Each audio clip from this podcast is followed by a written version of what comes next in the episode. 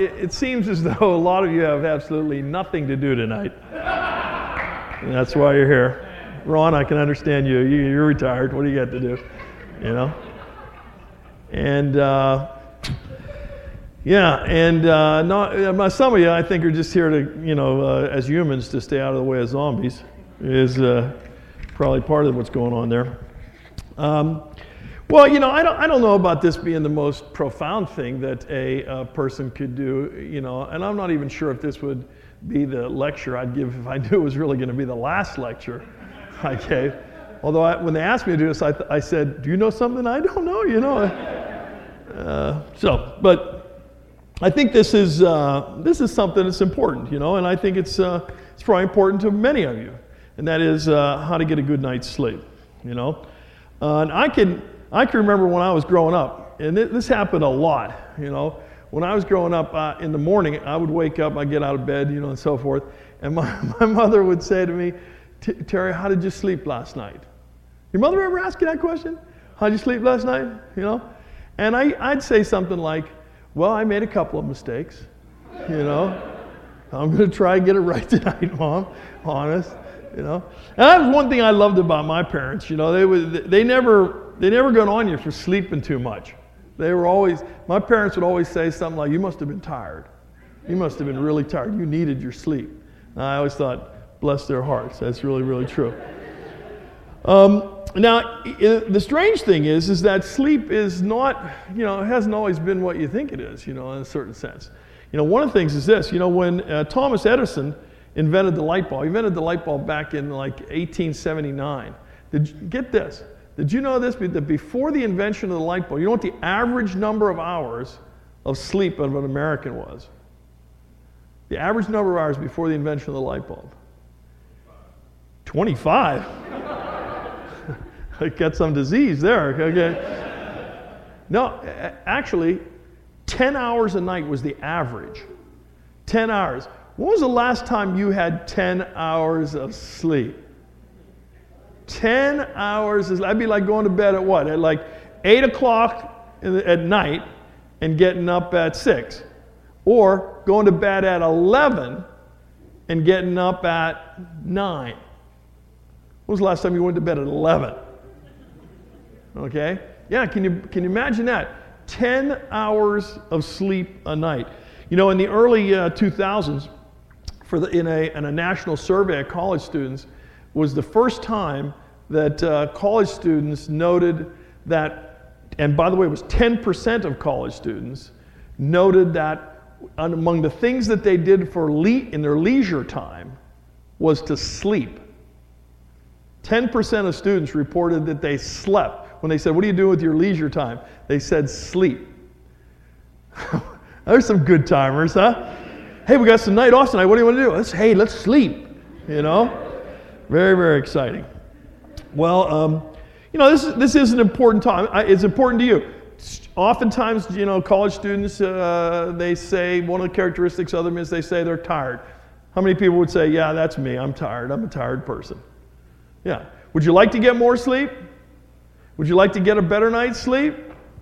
Wouldn't that be fantastic? Get 10 hours, get a good night's sleep. Um, hey, by the way, in the end, you know, a full third of your life, at least, will be taken up by sleeping. And I think that's what prompted a, uh, a recent sleep expert, and by the way, this is not a made up quote, this is a real quote of a recent sleep expert to say this. Sleep, along with its counterpart being awake, accounts for much of the time spent by modern man during his life, and therefore merits serious attention couple of rocket scientists, those, uh, those sleep experts, huh? yeah. Okay, all right. Well, you know, if we don't get the good night's sleep and we want to know more about how to get a good night's sleep and so forth, we've got to ask ourselves this question here why we don't get a good night's sleep. I think one of the big reasons is snoring. That has to be, at least that's one for my wife. My wife's sitting, oh, the lovely Natalie sitting right over there. Thank you. Thank you. Uh, and I'm a, I'm a, how many of you know that you're a bad snorer? A couple of you. Only a couple, only a couple of you are willing to admit it. Okay.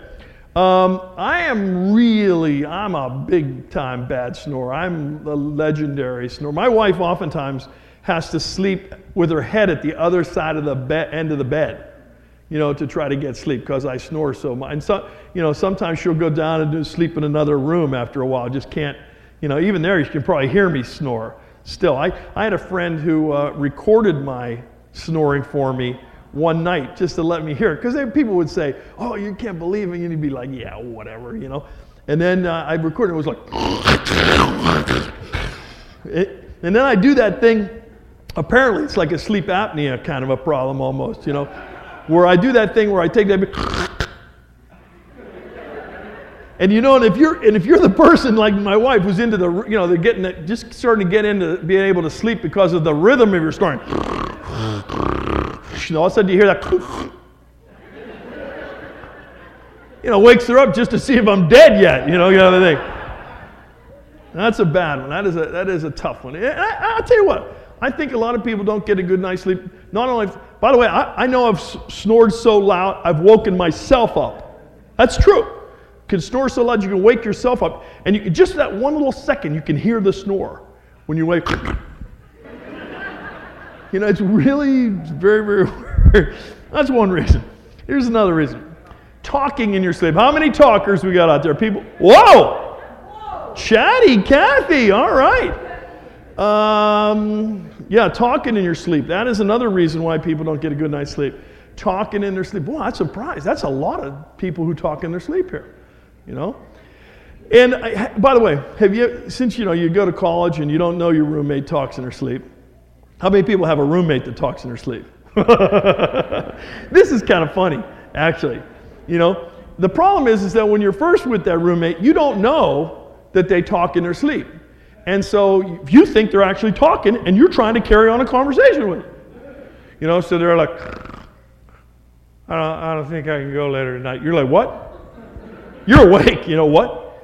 Uh, no, I can't make it. Can't. You can't, no, where you can't make what? I ain't got no carrots. No, I. Uh... Then all of a sudden you realize, then you feel like an idiot. You're like, oh man, I'm talking to a guy in his sleep. That's stupid, you know? Yeah. Talking in your sleep, that's a problem. Sleepwalking is a problem. Uh, how many? That's usually not big. Got a couple of sleepwalkers. Have you done it here at school? Sleepwalking here? Did you get out of the room ever? No. Usually get to the door and that's about it. Any, you, any, who was else? You, you did? Do you ever get out of the room and out of mount? Do you ever get out onto Route 60 or anything like that? Or that's a long walk, right? You'd be awake by then. Yeah, but that's a that's a problem. I get in my earlier days, I did a little sleepwalking, you know, and I can remember one time finding myself at the basement door, you know, like I was going down to the basement. My mother was like, "Go, go to bed," you know. Uh, but that's a problem. Here's one you don't hear as often. It's called hypnic jerk syndrome. Now, this is an actual sleeping disorder, uh, and I don't know if you're familiar with this, but hypnic uh, jerk syndrome is this. It's when you have the, uh, the muscles, your, the, your muscles will fire sort of involuntarily, you know, and all of a sudden you get that little, a little jerk. You ever have that when you're sleeping? Yeah, every once in a while you get that little, you know, you get a leg shake, you know, and so forth, or something like that. Well, there are some people who suffer from hypnic jerk syndrome, and sometimes the jerks can be violent, you know, which is my, you know, if I had them, that'd be a problem. My wife sleeping down the bottom of the bed, kick her in the face, you know, that kind of thing. That's not good for her. But um, some people have it so violent, they, they will have it t- 20 times a minute. They'll suffer from the hypnic jerk 20 times a minute.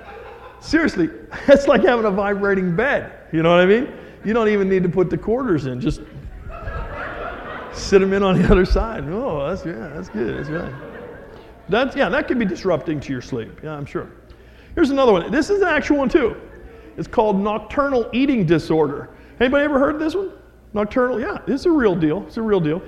Apparently, this is what it's a combination of a kind of an eating disorder with sleepwalking. That's so true. And what you get up, you're asleep, you get up, you don't know, you go down to the to the kitchen and you eat something. Okay? Like for you know, like you're on a diet and you're gaining weight. And you can't figure out why. You know, and then in the morning, sometimes you go down and like there's like an empty jar of mayonnaise. or you're you're brushing your teeth and you realize you got like barbecue stains on your pajamas, you know? You wonder what's going on. It's a very unusual thing. But you know, here's here's maybe one of the biggest ones. Dreams.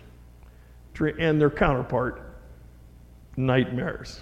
Nightmares, night terrors, you know, nightmares. How many people can remember their dreams? You know, when you wake up in the morning, you can remember your dreams.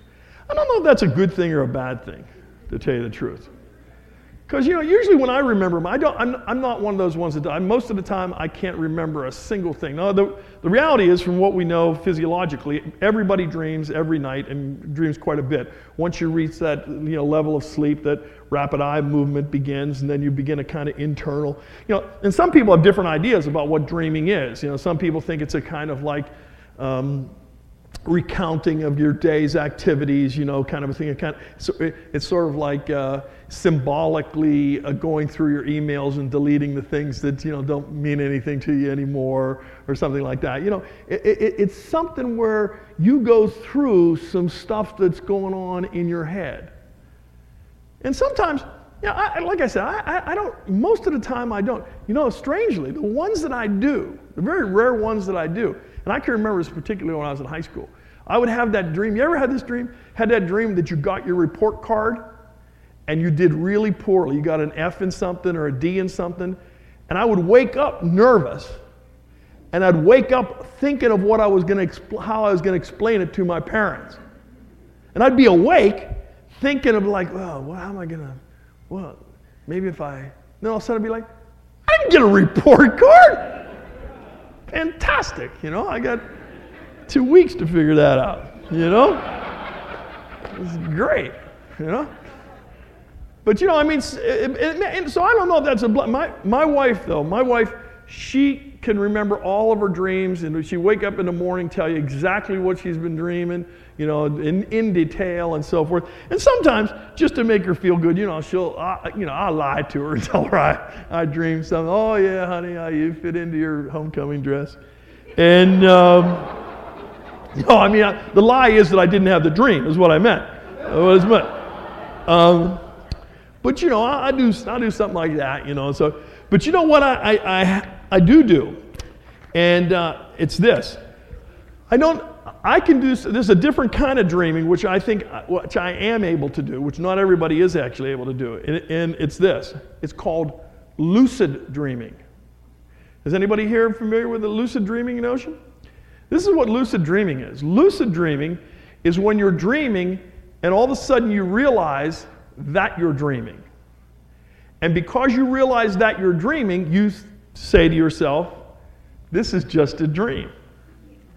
And I can do whatever I want.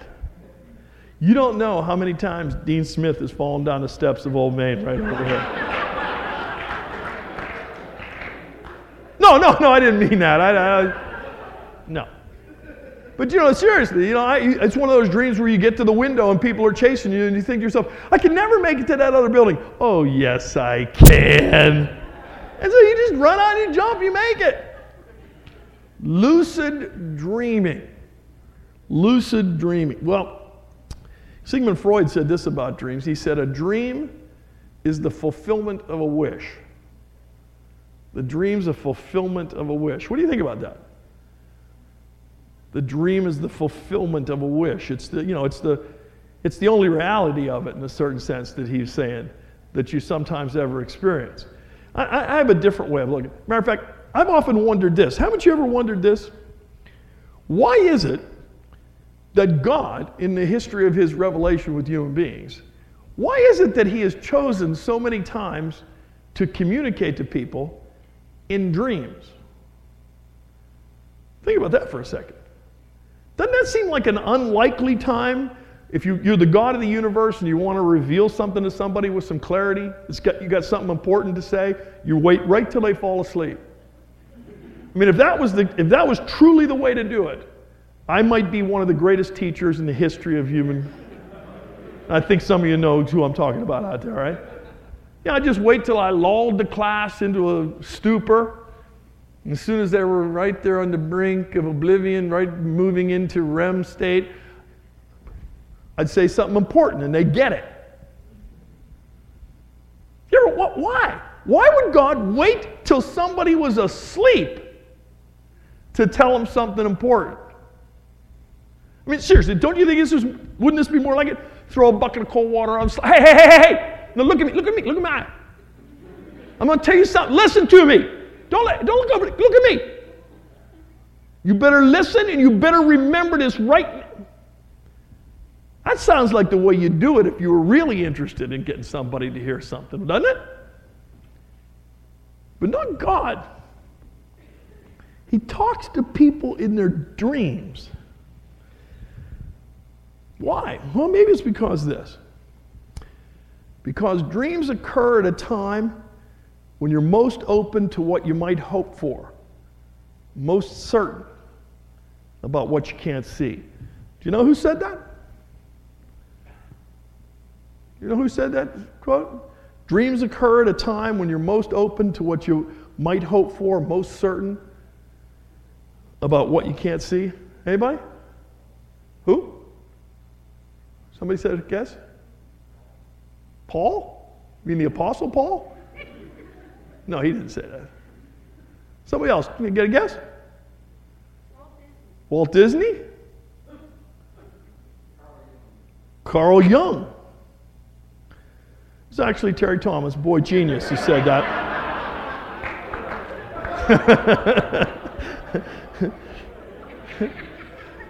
but it's actually my little par- it's my paraphrase of this passage in Hebrews 11, you know, where it says, Now faith is being sure of what you hope for and certain about what you don't see. You know, could it be that because faith is like that, one of the times that God chooses to communicate to people is when, at a time when they're most open to what they might hope for, most certain about what they can't see quite yet. Because that's a little bit about what he's about. He's about getting to people, getting people to that point where they're ready to believe.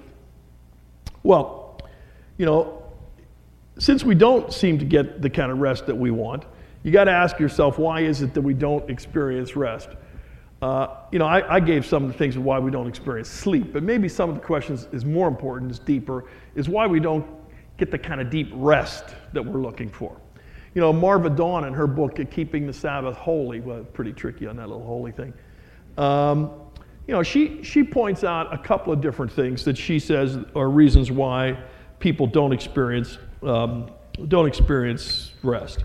The first one, she says, is because of, uh, of work okay?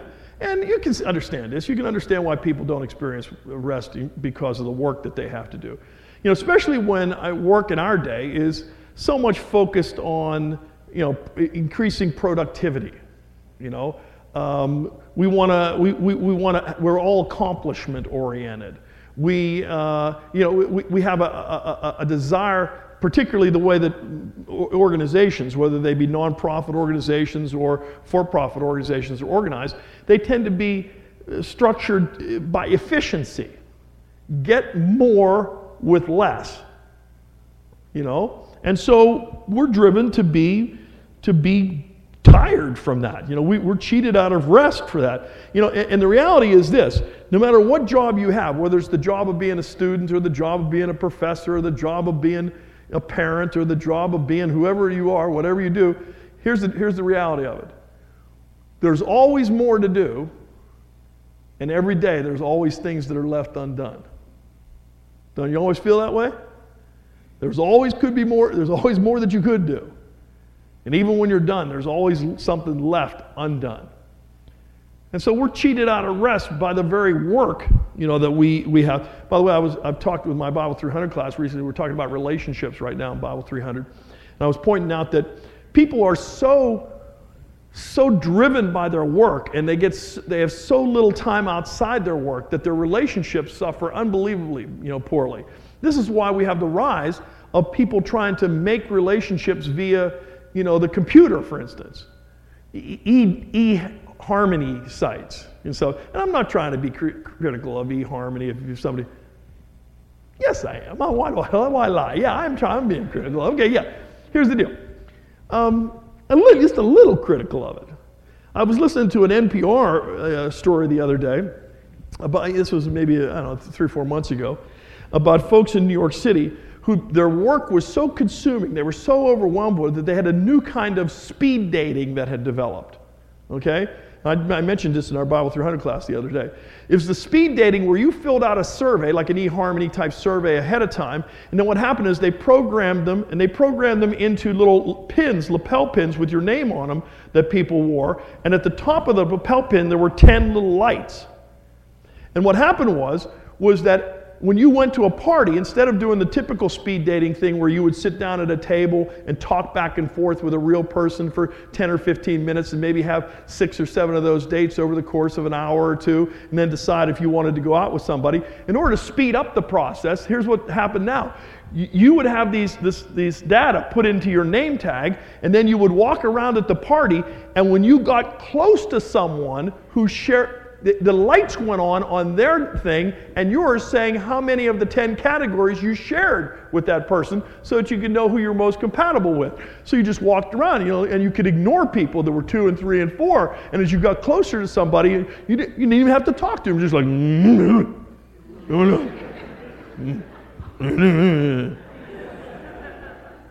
know? And I, seriously, that's, that's lacking. When you don't have the time to, to build a relationship that you want, to talk to somebody, to date, your work is robbing you of rest in your life. Well, that's just, that's just one way in which it happens. You know, our life is also filled with all sorts of anxieties and worries and tensions and so forth. You know, the pace of life. You know, we talked about that, about the, you know, People used to get 10 hours of sleep. Nobody gets 10 hours of sleep anymore. The pace of life will not allow it. And you just got to go, go, go, go, go. Some of you, I, I, know some of you who have little day timers and you got time management. You know, you, matter of fact, when you came as a freshman, we told you that was essential to, for you to be a productive student and to be efficient and so forth. And here's what you did you filled it up. And that's what you do now, too. You run from one thing to the next. You know, and, it, and after a while, it gets a little stressful. You look at your schedule to see if you can schedule in some time for your friend. That doesn't even sound right. That you should schedule in a little time for a friend. The pace of life is unbelievable. Not only is the pace of life unbelievable, but the problems of life increase as well. I mean, let's face it, you can't live life free of problems, and so your problems begin to cheat you out of being able to rest in life. And if that's not bad enough, here, here's the really the problems oftentimes are tied to people. Uh, that's the peskiest part of it all. The messiest part of it all is people. You know, I'll tell you this right now. Being a college professor would be a fantastic job if there weren't any students. if you did not have to deal with students on a regular basis, fantastic job. Terrific job. But that's the point, isn't it? As soon as you get connected to some other person, they got the whole mess of their life. Or you got the whole mess of your life that somehow gets entangled in theirs. And it's a stress. Let me just ask you this. Have you ever laid in bed at night? You wanted to rest. You wanted to go to sleep. But the pace of the day, the problems of the day, the people and the relationships that you were juggling could barely allow you to close your eyes. And even when you did, you realized your heart was still pounding fast. Your, your chest felt tight, hands a little sweaty. You couldn't put your mind to ease because of the things that were going on. We're cheated out of rest because of that. Now, I got to tell you this. I, you know, I once worked with a guy. He was he worked kind of for me, you know, when I worked at another college. And uh, this guy had a particular physical ailment, okay? He had a thing called an enlarged epiglottis. You know, that's that little thing in the back of your throat that closes off your, you know, your windpipe to food and so forth that comes down. Well, his was enlarged, and so as a result, because it was enlarged, sometimes it would stick in his windpipe, and so he just occasionally would have trouble breathing. You know, and it wasn't hard. Whatever would happen, he would just go, he'd just have to pop it a little bit and get it back. Well, here's the thing though. Whenever you made him nervous, whenever he was under stress, his windpipe constricted.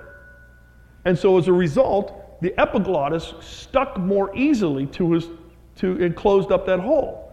And so when you were talking with him, you knew you were making him, you were stressing him out. Because as you were talking, he'd be going, and you didn't have to feel, but you felt like you were choking him, you know what I mean? You're trying to talk to him. Now, look, I think you need to do. No, you can do better. That's, that's the stress. Here's the point you just don't choke a lot while it happens. You may have all the other kind of things the eating stuff, and the sleeplessness, and the restlessness, and the irritability, stress, anxiety. Here's another one a little thing we like to call this is what Percy Walker calls it the everydayness of life. What Peter Senge, the guy who wrote to the fifth, uh, fifth principle, it's about leadership. He says, he calls it getting caught in the flow of life. The flow of life, the everydayness of life, it's just that thing where it just seems to be the same thing over and over and over again. The routine the deadness of it, the meaninglessness seemingly of just being in that pattern. You know, it's you're in the rut. And occasionally you get a chance to sort of break out and escape from the rut. You get spring break, you get fall break, you get Christmas break, you get Easter break. But guess what? As soon as you come back, it's the rut. By the way, do you ever maybe you're not old enough to have done this yet, but have you ever gone on vacation and when you came back from vacation, needed a vacation from your vacation? Instead of it, instead of it in, enlivening you, giving you rest, the very thing that was meant to be recreational. It just simply wore you out every more, even more. And what happened was the deadening sense of being caught in the flow of it the meaninglessness of that everyday experience seems all the more heavy. Or here's another thing that keeps us from experiencing the rest trying to be like God. Trying to be like God. Now, I know when I say that, a lot of people, you know, most of you out there, because you think of yourselves as good people, you know, you, are you're like, I, you know, I don't try to be like God. I'm, that's stupid, you know, to be trying to. Well, I like to call it well intentioned megalomania. Okay? That's what it is. It's, it's not, you know, it's not uh, evil, I need to rule the universe, you know, uh, at least not outright. It's not like that. It's, it's well intentioned megalomania. It goes like this it goes like this I need to be a person who has the answers to things. I want to be able to speak authoritatively in situations that I come up. By the way, this is one of the great temptations of being a college professor. Because people already think you're an expert at something, whether you are or you aren't. They already think you're an expert at something, and here's the deal you begin to act like you are. And so you begin to think like you can talk about, or that when you talk, people should listen to you. Like you got really something to say. You can speak authority. You know, I was at a I was at a party once. I met a guy, and I asked him what he did. He said he worked at Goodyear Tire over in Akron. You know, what do you do? He says, I'm a polymer chemist. I had no idea. I said, what is, what is that? He says, oh, I, you know, I work with the polymer chemists work with um, complex car, uh, carbon molecules and so forth. I was like, oh, okay. About eight months later, I was someplace else, and somebody mentioned that they were a polymer chemist. And immediately I said, Oh, you work with complex carbon molecules. And the guy looked at me and said, Yes, I do. And I thought to myself, What possessed you to say that? I mean, I, basically, here's the thing I wanted to look like I knew something. That I could, basically, in that one sentence, I said every single thing I knew about biochemistry. But that wasn't the point. I wanted to make it look like I was, you should listen to what I say, like I know something. Aren't we like that sometimes? Don't you try to be like God in the sense that you'd like to talk authoritatively and you'd like to have the answers and you talk like you got the answers? Or at least you act like you got all the answers to all the things that are important. Or another way we do it is this, is this way we, we try to provide security for ourselves and sometimes for other people that in reality we really can't provide. That's what God does. God provides security. But we act as though we can. We're going to make somebody else feel safe. Or, or, or, here's maybe this is the bigger way to see it. We've got this notion that, that,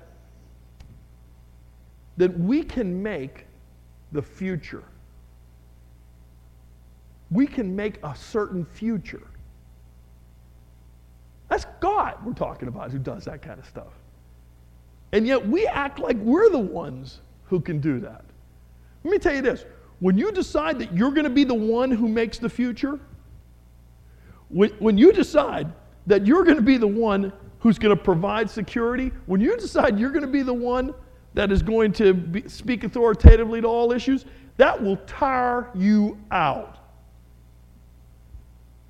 trying to be like God will steal your rest from you. And then maybe this last one here is another one trying to be worthy of love. Now, I think when we try to be worthy of love, what we do is we, we, try, to, we try to act. This is a great one for Christian colleges, I think. We try to act good enough to be lovable. We think, what it, we think oftentimes even what it means to be a Christian, to, you know, to fulfill who we think we are, is about working harder, just being more diligent, more disciplined, more hardworking, striving and striving and striving to please somebody. God, our parents, some special person. We need to be perceived as lovable. And we're going to earn that love. We're going to make sure that we earn that love. Or maybe it's, maybe it's not to somebody else, maybe it's to ourselves. We're going to earn our own self esteem. Now, isn't that, think about that for a second. Think about the, the ridiculousness, the oxymoron that that sentence actually is. To earn your own self esteem. You're going to do something that gives you a reason to feel good about yourself.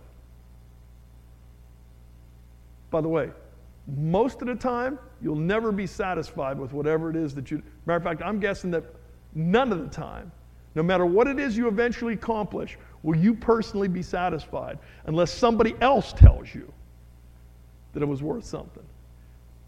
And yet we continue to try to do that. And then sometimes, I think it's this too.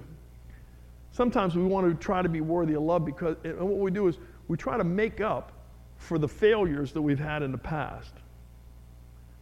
We try to work harder at being that better person that'll somehow allow us to overcome what we had in the past. Well, okay, hey, if that's not enough reasons to recognize, I mean, if you think you had trouble sleeping, just think how much harder it is to get true rest. So the question is, how can we experience rest? Right? Well, here's one quick answer stop doing all those other things. I mean, seriously, you don't, you don't have to be a rocket scientist to come up with one of the quick answers. You know, uh, stop doing that kind of stuff. You know, t- stop trying to be like God. Stop, stop trying to earn love. Now, maybe you can't, maybe it's easy to say, well, stop working. Maybe you've already done that in one way. I'm not saying which way it is, but it hasn't, maybe it hasn't worked out. But you know, what else can you do? Well, here's what you can do. You can discover what true rest looks like and where you could find it. Being a Bible professor, you know, I'm compelled to read this Bible passage, at least one, during a lecture, so I will read this one here. This is from the book of Matthew. It says, At this time Jesus said, I praise you, Father, Lord of heaven and earth, because you've hidden these things from the wise and learned, and you've revealed them to little children. Yes, Father, for this was your good pleasure. All things have been committed to me by the Father. No one uh, knows the Son except the Father. No one knows the Father except the Son, and those whom the Son chooses to reveal him.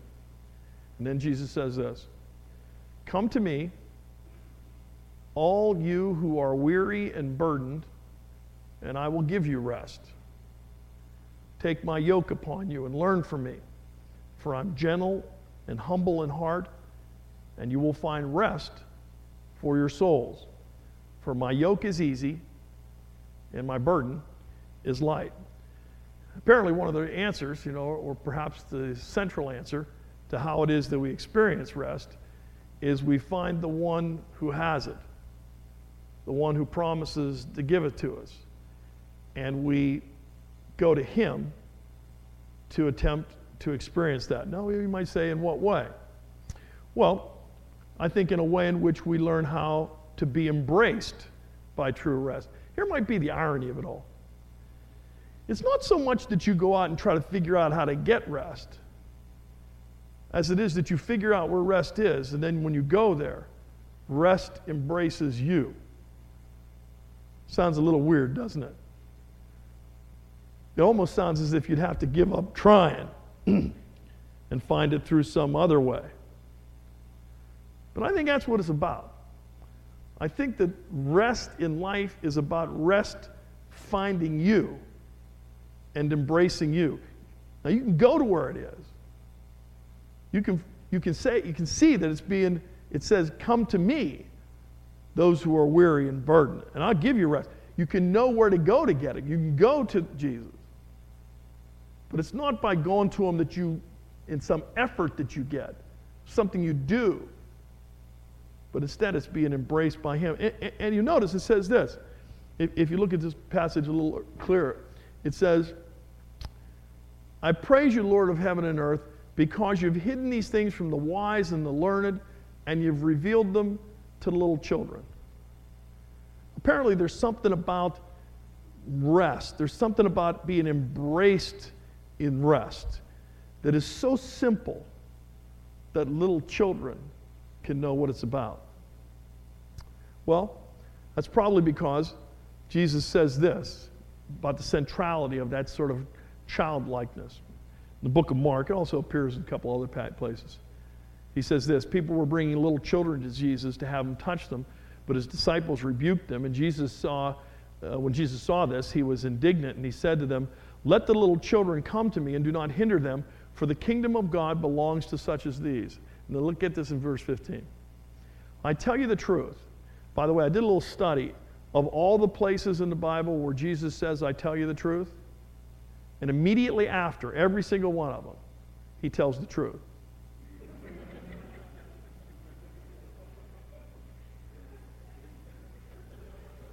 I tell you the truth. Anyone who does not receive the kingdom of God like a little child will never enter it. And he took the children in his arms and he puts his, put his hands on them and he blessed them. You know, it's pretty clear that this rest comes from having been embraced by Jesus. You need to go to him and be embraced, and you need to go to him, apparently, as a child. Because the kingdom of God, participation in this, this whole notion of rest, the fulfillment of what life's about, is it's experienced by responding like a child. That's clear. There's no question about that. You, you see what it says? You can't, act, you can't inherit the kingdom of God unless you receive it like a child. That's clear. What's not clear is what he meant. How like a child? How? That's not that clear. Well, you know, my buddy Don Opitz and I, we sat around and we talked one night about ways in which it might, you know, what, what it might mean when Jesus said that to embrace, like, and how that might usher you into rest.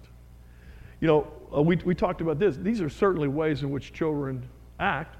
They're, they give innocent trust and easy love, and they're willing to risk. Wouldn't you agree that kids are like that? I mean, innocent trust.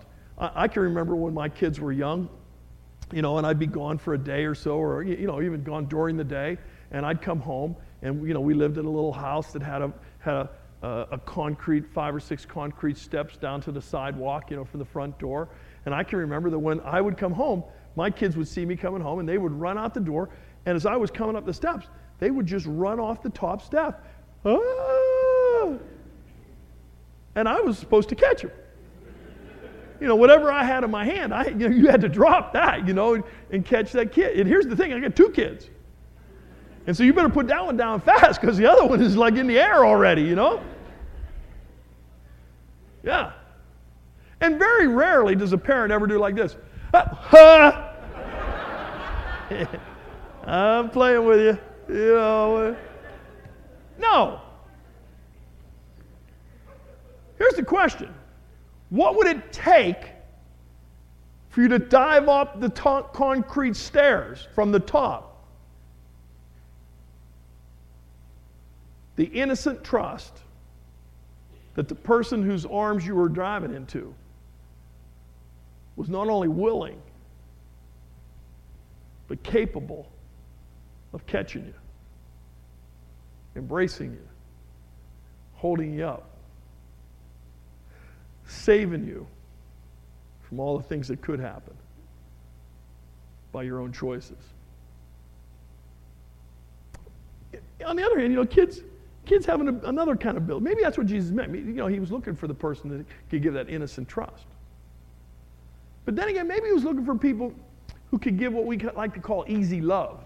You know, easy love. Kids are like this, especially. They're the, you know, ever notice the little kids can go like to the park and play, and they meet a little, they meet a kid they never met the kid before in their life, and you know, instantly that kid becomes their best friend.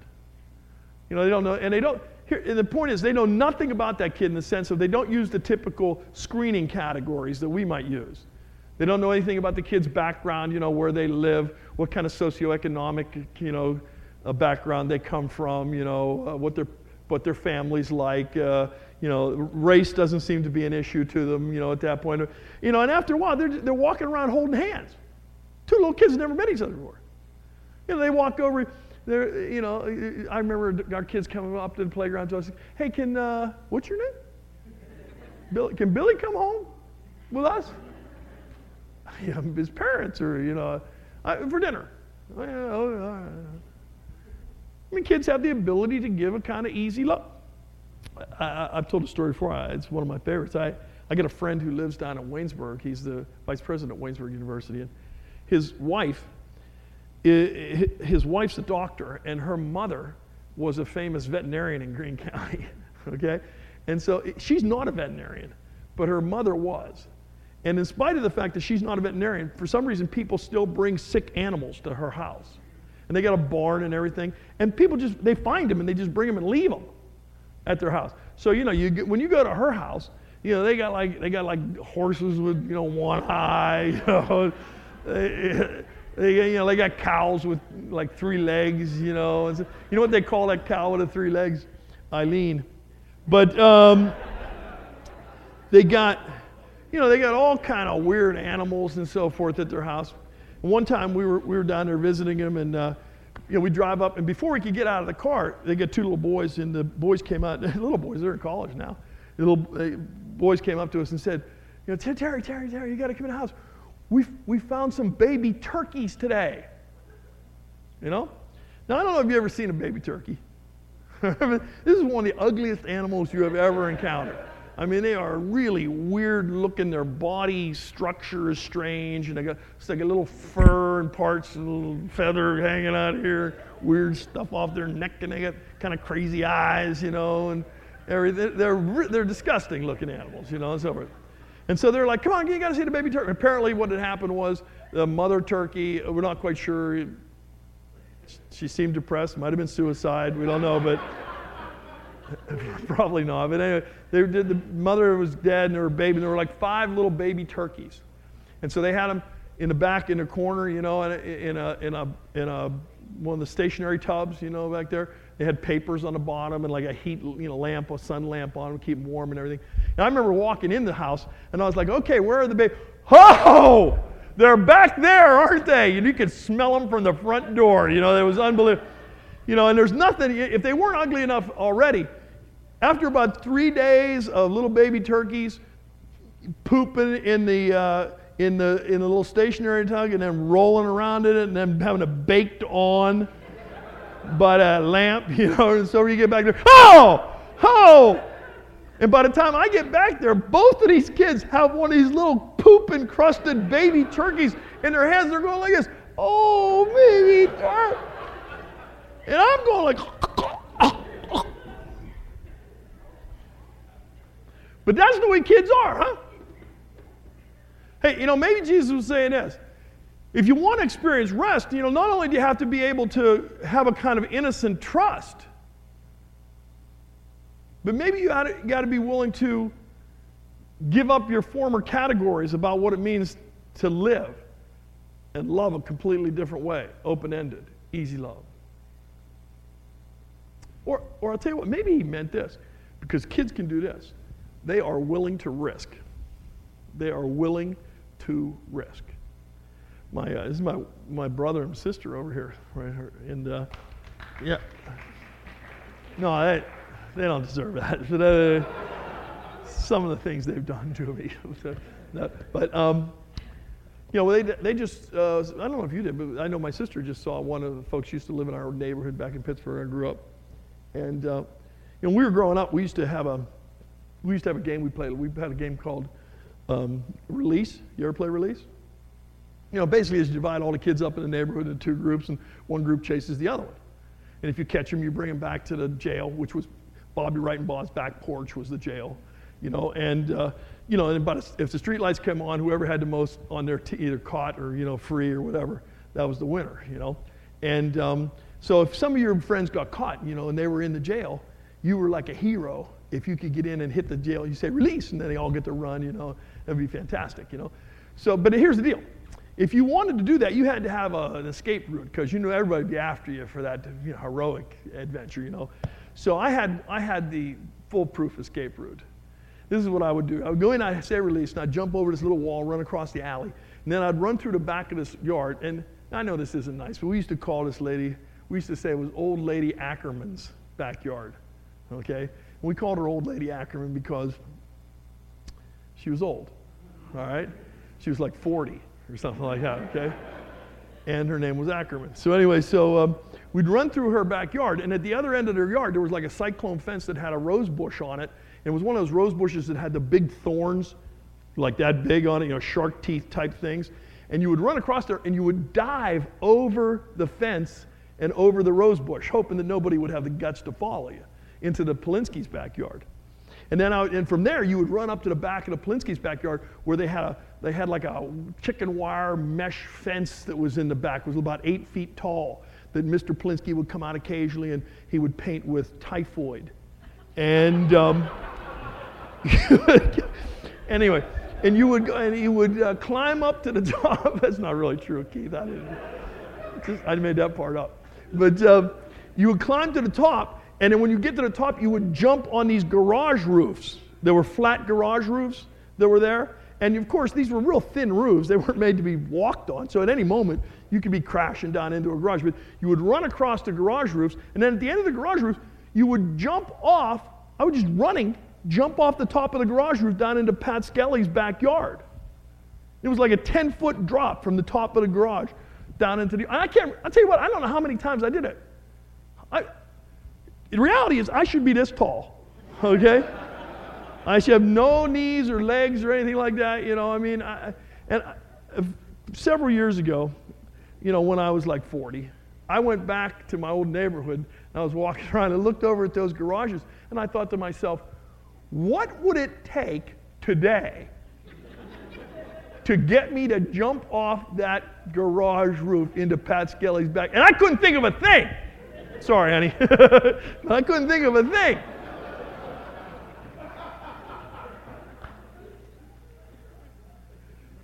But I was willing to do that when I was a kid. I was willing to do that, take that risk to play a game.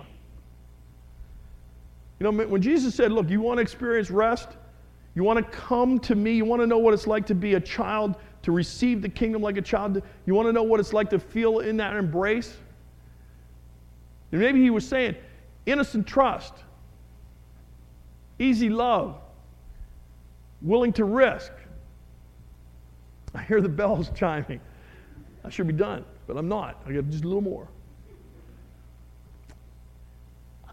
I don't know what he meant. I, I, I'm not certain that it was any of these. But I got a guess as to what it might be. I got a better guess than even this. And here's the better guess, what the better guess is based on.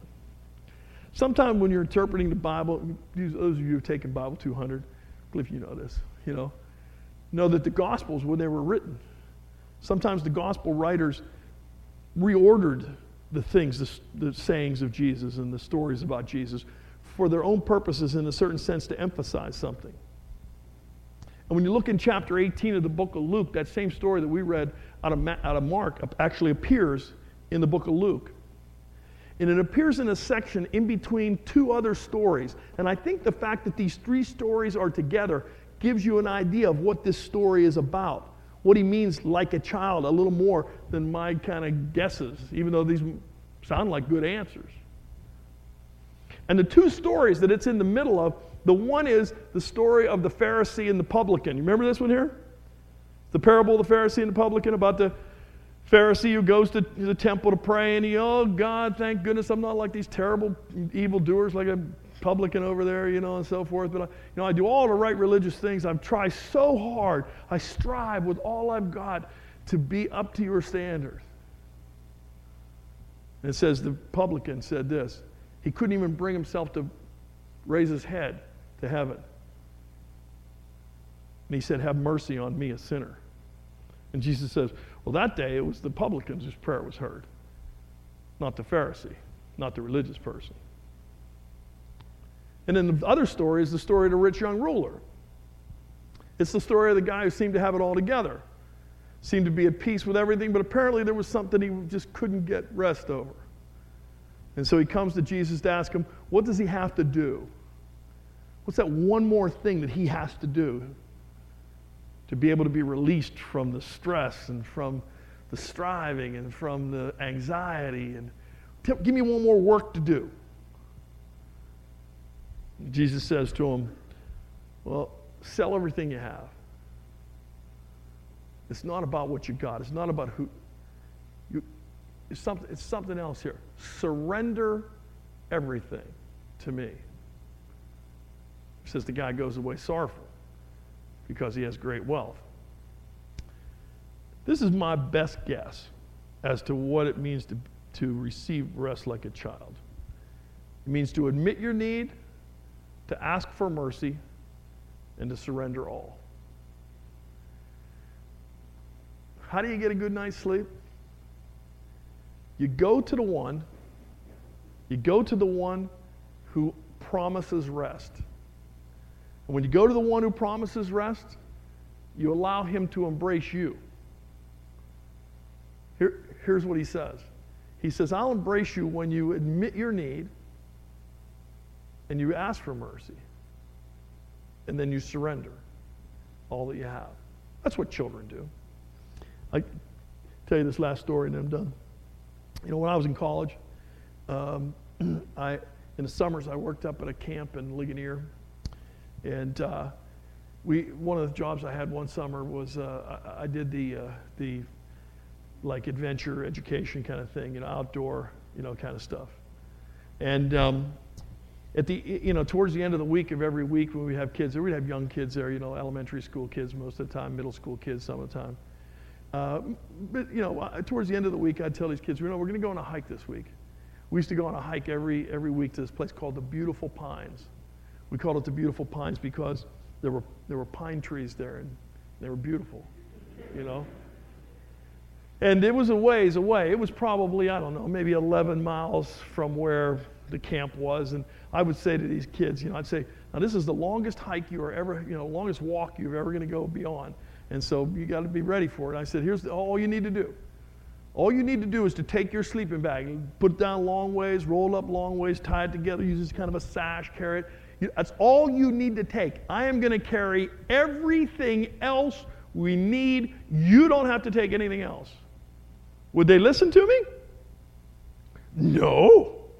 They'd fill their sleeping bag up with extra clothes and shoes and microwaves and, you know, I mean, all kind of stuff, you know. And then I'd tell them, I'd say to them, look, I said, you know, uh, this is a long hike. This is like a hike. This isn't a walk. This is a hike.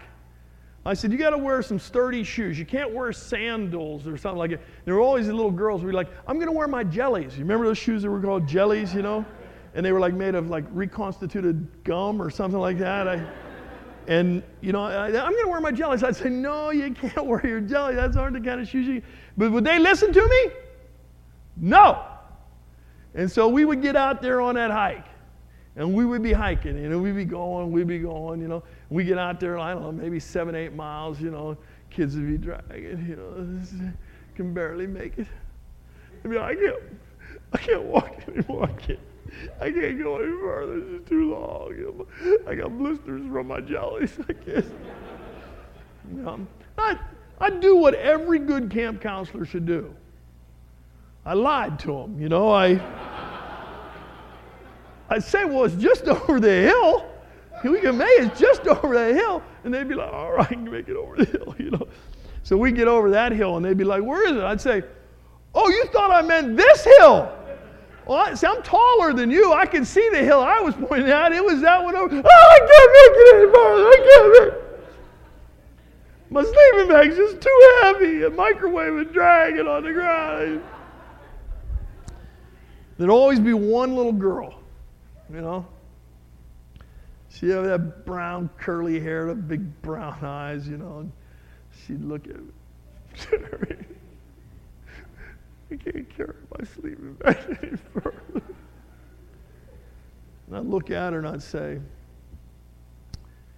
Do you want me to carry your sleeping bag? And she'd say, Please. Well, she, she wasn't just willing to admit her need, she was willing to ask for mercy. And when I'd say, Give me your sleeping bag, she'd surrender everything she had. And I'd take that sleeping bag and I'd put it on. Now, once you carry one kid's sleeping bag, within a half mile, you look like the freaking Michelin man out there. You know what I mean? You got, you're like a dozen sleeping bags, you can barely move your legs, you know. Wouldn't matter. We get almost there. That same little girl, big tears in her eyes, you know. My, my blisters are too bad. And I say to her, Do you want me to carry you the rest of the way? And she'd say, Yes. So I'd pick her up and I'd put her on top of my shoulders with all those sleeping bags, and we'd head out to work. Now, you can't carry every kid. I, I pulled three or four of them by their hair a lot of times. we get down to the beautiful pines. Kids would be so excited to be there. Rolling Rock Creek went through. It was freezing cold. Get their little blistered feet in there. They'd be so excited, you know. So, well, here's the thing. I knew something they didn't know. We'd walk back the next day. so sometimes by the flickering firelight, I used to cut the blisters off their feet. And in order to toughen up the skin, I'd put some gasoline on them or something. I often wonder what the people who lived around the, the beautiful pines thought. The sounds of young children screaming by the firelight. Kind of Hansel and Gretel like, you know, kind of a thing. And on the way back, I'd say to the other counselors, don't let any of them stop near a telephone. Because I was always certain they'd call their parents and say, We're on the death march. We'd get back to camp, and their parents would come in a day or two. And you know what the very first thing kids would say? They'd tell their parents how fantastic that experience was. Used to amaze me. But inevitably, that was the thing. You know, you know why I think it was? Because they experienced something that they really wanted a kind of rest from the everydayness, a kind of peace in a certain sense, by being willing to admit their need, ask for mercy and get it, and surrender everything that they are. Here's what rest looks like it's a relationship that replaces our striving, it's a reorientation that gives us new direction, and it's a rhythm of renewal that avoids that everydayness. You've heard this statement by St. Augustine. I say this. Thanks for uh, coming out tonight. We'll talk to you some other time.